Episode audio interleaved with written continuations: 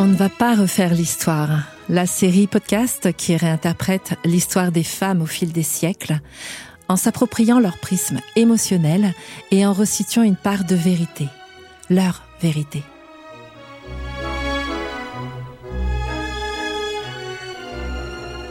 Je suis Karine Micard, autrice de romans initiatiques et historiques. Dans l'épisode d'aujourd'hui, Jeanne II de Navarre, première femme victime de la loi salique en France. Personne n'est plus arrogant envers les femmes, plus agressif et méprisant qu'un homme inquiet pour sa virilité. Simone de Beauvoir.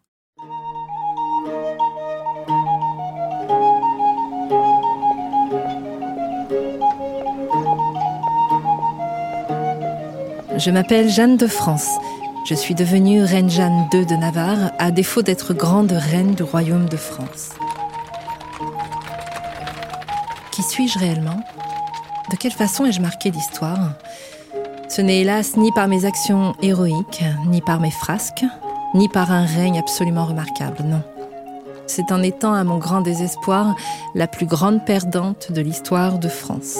Je suis en effet la première d'une longue lignée de femmes à qui on a interdit de porter la couronne d'un royaume, au nom d'une pseudo-loi édictée par le joug d'un homme assoiffé de pouvoir.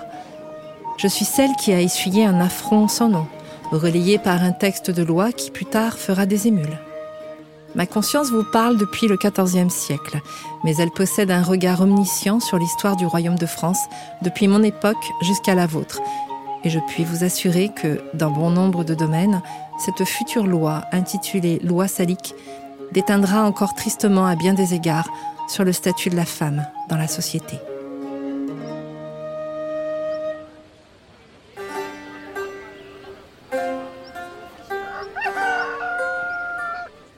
Je suis la fille du roi de France et de Navarre, Louis X le Hutin, et de Marguerite de Bourgogne, accusée d'adultère dans l'affaire des Bruits du roi, mieux connue sous le nom de l'affaire de la Tour de Nesle. Condamnée à perpétuité, mais décédée en 1315 des suites de mauvais traitements. Mon grand-père était Philippe le Bel, à qui l'on doit l'extinction des Templiers. Je suis de la lignée dite des rois maudits par les historiens de votre temps. Et maudite en effet, je le fus. Quand mon père mourut, en 1316, je n'avais que cinq ans. Il me reconnut comme étant son unique descendante légitime. Il laissait sa seconde épouse veuve, enceinte d'un enfant. Si c'était un garçon, il serait le futur roi. Si c'était une fille, elle aurait les mêmes droits que moi. Traité stipulait que ma sœur et moi ne nous partagerions en revanche que la Navarre et les comtés de Brie et de Champagne, terre que mon père détenait de sa propre mère Jeanne Ier, à condition d'abandonner nos droits sur le royaume de France, ce qui en soi constituait une première injustice. À ceci près que ce même traité, heureusement, prévoyait aussi notre refus, auquel cas nous conserverions nos droits intacts sur l'ensemble du royaume.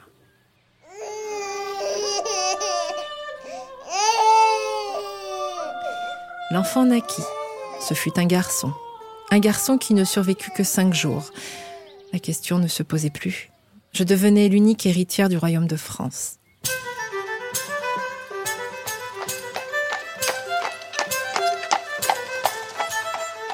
Le frère de mon père, Philippe, comte de Poitiers, dont l'ambition n'avait d'égal que sa volonté à être l'homme le plus puissant du royaume, se fit élire régent des royaumes de France et de Navarre pour assurer la transition jusqu'à ma majorité.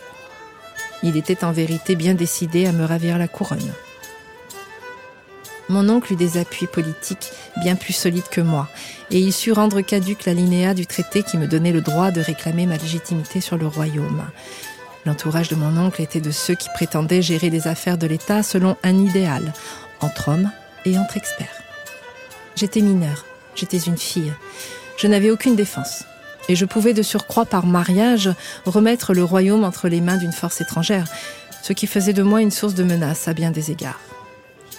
Les barons de France étaient vraisemblablement décidés à ne pas laisser une femme régner sur le royaume de France. Il leur fallut trouver des arguments. Ce fut donc au nom d'un principe dit de masculinité que je fus évincée. Les femmes ne peuvent plus succéder à la couronne royale Et sans ligne directe, c'est le mâle le plus proche, en ligne collatérale, qui succède au trône. Voici l'affirmation du dit principe de masculinité. Un principe édicté au sein d'un conseil improvisé par des hommes qui décidèrent ce jour-là de refaire l'histoire en toute violation des droits réels, quitte à bouleverser le sens logique d'une lignée de sang. Ce principe sera relayé par l'Église. Philippe demande à l'Église de lui fournir une justification, légitimant mon exclusion. La Sorbonne n'en trouve qu'une, bien faible, à formuler. Je suis la petite fille de Philippe le Bel, alors que Philippe, lui, est son fils. Il est donc plus près d'un degré du dernier grand roi.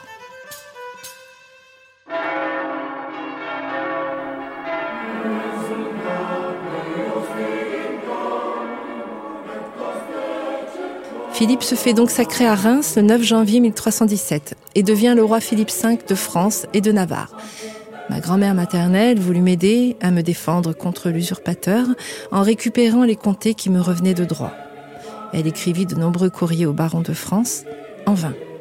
Mon oncle maternel, Eudes IV, dans une autre lettre, affirma que le déshéritement de sa nièce allait à l'encontre, je cite, du droit divin législatif par la coutume. Mais un des plus grands influents féodaux soutint Philippe V et ma grand-mère et son fils n'eurent plus aucune défense possible. Philippe V conserve donc le trône sans grande opposition et je suis lésé à jamais. Ainsi s'écrit l'histoire.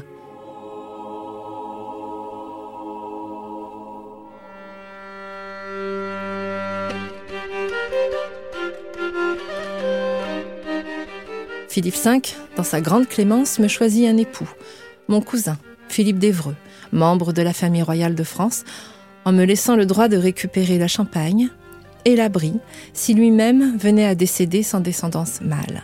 J'épouse Philippe en 1318 et je reçois une dot de 15 000 litres. J'ai 7 ans. Lui en a 12. Nous allions être élevés séparément et allions attendre 8 ans avant d'avoir le premier enfant d'une série de 8. Philippe V décède en 1322 avec pour seule héritière trois filles, donc sans héritier mâle. Comme le veut son engagement, j'entre en possession de mes biens, mais une fois de plus, je vais me retrouver lésé par Charles IV le Bel, le petit frère de Philippe V, sous le même prétexte du droit de masculinité. Il devient roi à son tour jusqu'à 1328, date de sa mort, qui met fin à la lignée des Capétiens, n'ayant pas eu d'héritier. Nous pouvons, avec mon époux, enfin revendiquer le trône de France car lui et moi sommes les descendants directs des rois de France. Mais une fois de plus, nous allons être évincés.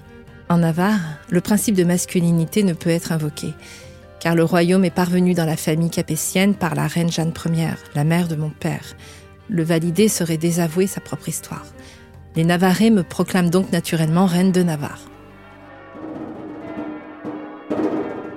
Mon époux me demande de lui accorder l'honneur de régner en tant que roi consort sur le royaume de Navarre. J'entends qu'il ait besoin de prendre sa place en renforçant sa position. J'accepte sa demande, après tout, il est de lignée royale lui aussi. Quand bien même son père ne fut pas roi, mais je commence à sentir qu'il est temps que j'affiche une position nouvelle en tant que femme, si je tiens à faire respecter mes droits, que ce soit sur un plan politique ou personnel. Les Navarrais, en revanche, le jour de notre sacre, refusent de le célébrer sans ma présence à ses côtés. Il me rappelle cette citation de Paul de Tarse dans son épître aux Corinthiens. La tête de la femme est l'homme. Nous serons tous deux portés sur un bouclier ce jour-là et nous jetterons de l'argent au cours de la cérémonie pour les badauds. Nous sommes nommés reines et rois de Navarre avec mon époux, mais la reconnaissance est bien piètre par rapport à ce que je dois légitimement posséder, le royaume de France tout entier. Je n'ai jamais été fondamentalement ambitieuse. J'admets que j'aurais davantage pu apprendre à me battre pour défendre mes privilèges si je n'avais hérité d'un passif familial si traumatisant pour l'enfant que je fus. J'ai toujours senti qu'il était essentiel de ne pas faire de vagues en tant que femme. Ma pauvre mère en avait payé de sa propre vie. À cette époque, le roi d'Angleterre, Édouard III, revendique en toute logique la couronne de France au nom de sa mère Isabelle, ma tante de sang royal. Je soutiens tout d'abord le roi de France contre le roi d'Angleterre, avant de prendre conscience qu'en vérité, Édouard III revendique une chose qui lui revient en toute légitimité, puisque moi, reine de Navarre, j'ai perdu l'autorité sur mon royaume sans jamais pouvoir m'en défendre. Lui se chargeait de se réapproprier le royaume au nom du sang royal. C'était en vérité de bonne guerre. J'allais de ce fait accepter qu'il emprunte mes terres de Champagne pour sa défense armée en échange de sa protection. La guerre allait durer 100 ans avec l'Angleterre.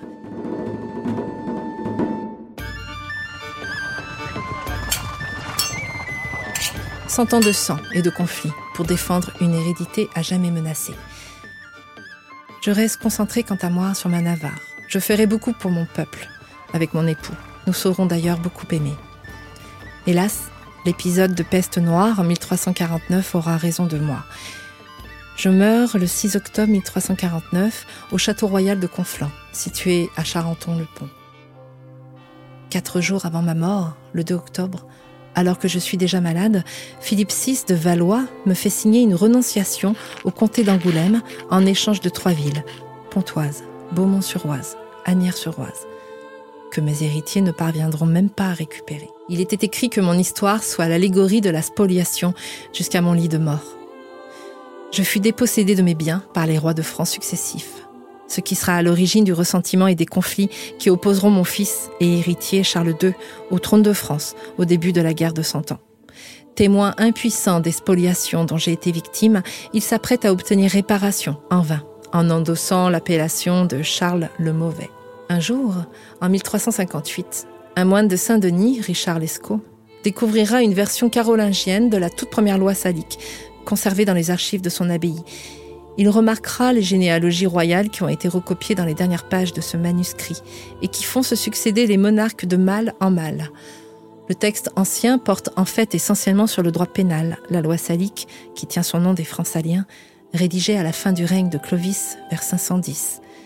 Cette loi réglemente les droits de succession pour les possessions terriennes, qui ne peuvent revenir qu'aux hommes, les chefs de guerre francs, en échange du service militaire.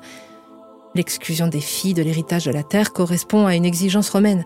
Le contexte aujourd'hui n'a plus rien à voir. Le moine communique pourtant sa découverte empreinte de raccourci à un proche du roi Charles V. Personne ne semble lire le texte attentivement. Les barons jugent cette preuve suffisante pour, en 1358, réinventer la loi salique officielle qui empêchera mon fils de s'approprier la Champagne et l'abri qui lui reviennent pourtant de plein droit. Le texte sera transformé en une interdiction absolue pour les femmes de transmettre la couronne de France. Quelle supercherie, n'est-ce pas? Poursuivons le voyage dans le temps et observons les conséquences redoutables de cette interdiction.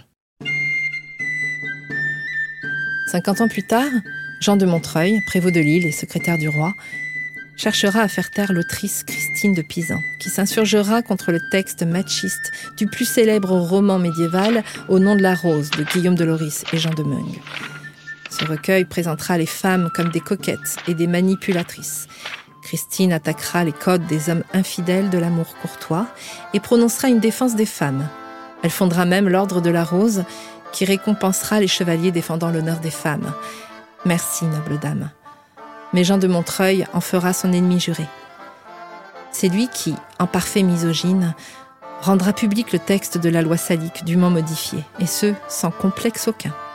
Le mot terre du texte initial sera ainsi remplacé par le mot le règne, la couronne.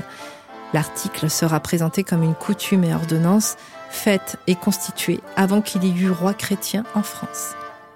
La haute administration centrale précisera même un argumentaire honteux visant à convaincre que chaque fois qu'une femme a gouverné la France, le résultat a été catastrophique pour le royaume. La nouvelle loi salique officielle sera popularisée comme loi successorale, même si elle restera muette sur la régence et le gouvernement des femmes durant un siècle.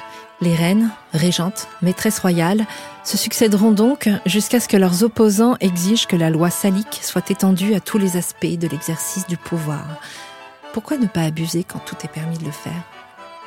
Au XVIe siècle, après la Saint-Barthélemy, Catherine de Médicis exercera la régence. Un discours d'un auteur anonyme sera publié. Il appellera à l'union sacrée contre la souveraine. Il fondera son appel sur l'autorité de notre loi salique. Il affirmera avec conviction l'idée que les femmes peuvent aussi peu régir et gouverner ce royaume qu'en prétendre la succession. Que quand le contraire s'est fait, ça a été par un abus tout manifeste, dont nous avons toujours porté la peine. Le texte sera traduit dans plusieurs langues européennes et en latin. Il se répandra tel un venin. Son succès condamnera à jamais la position de la femme sur le trône de France. La loi salique sera décrétée première loi de l'État français. Henri IV sera, en 1593, descendant en lignée masculine du roi Saint-Louis à la dixième génération. Il sera donc le premier prince du sang, et en vertu de la même loi salique, le successeur naturel des rois de France de la maison de Valois.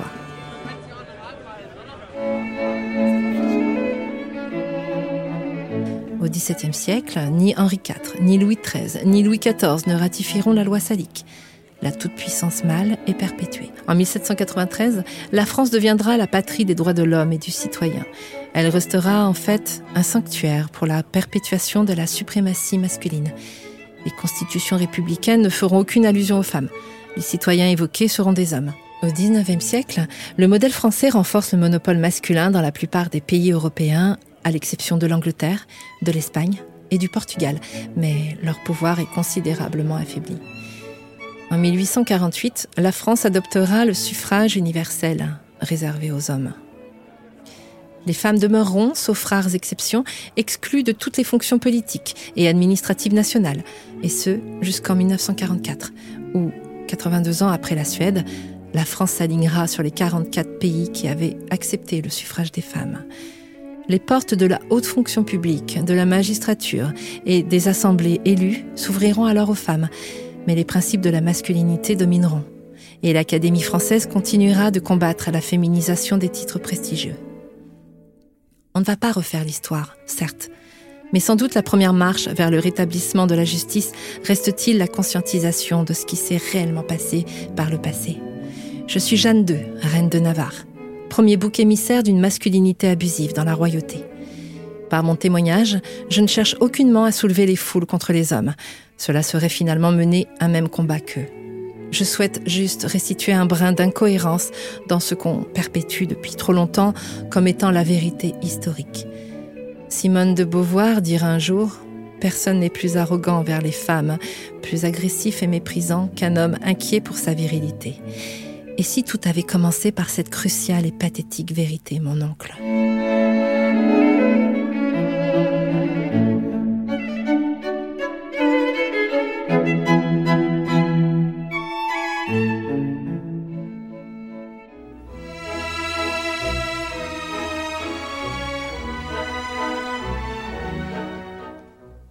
Ne va pas refaire l'histoire, une série écrite et présentée par Karine Micard.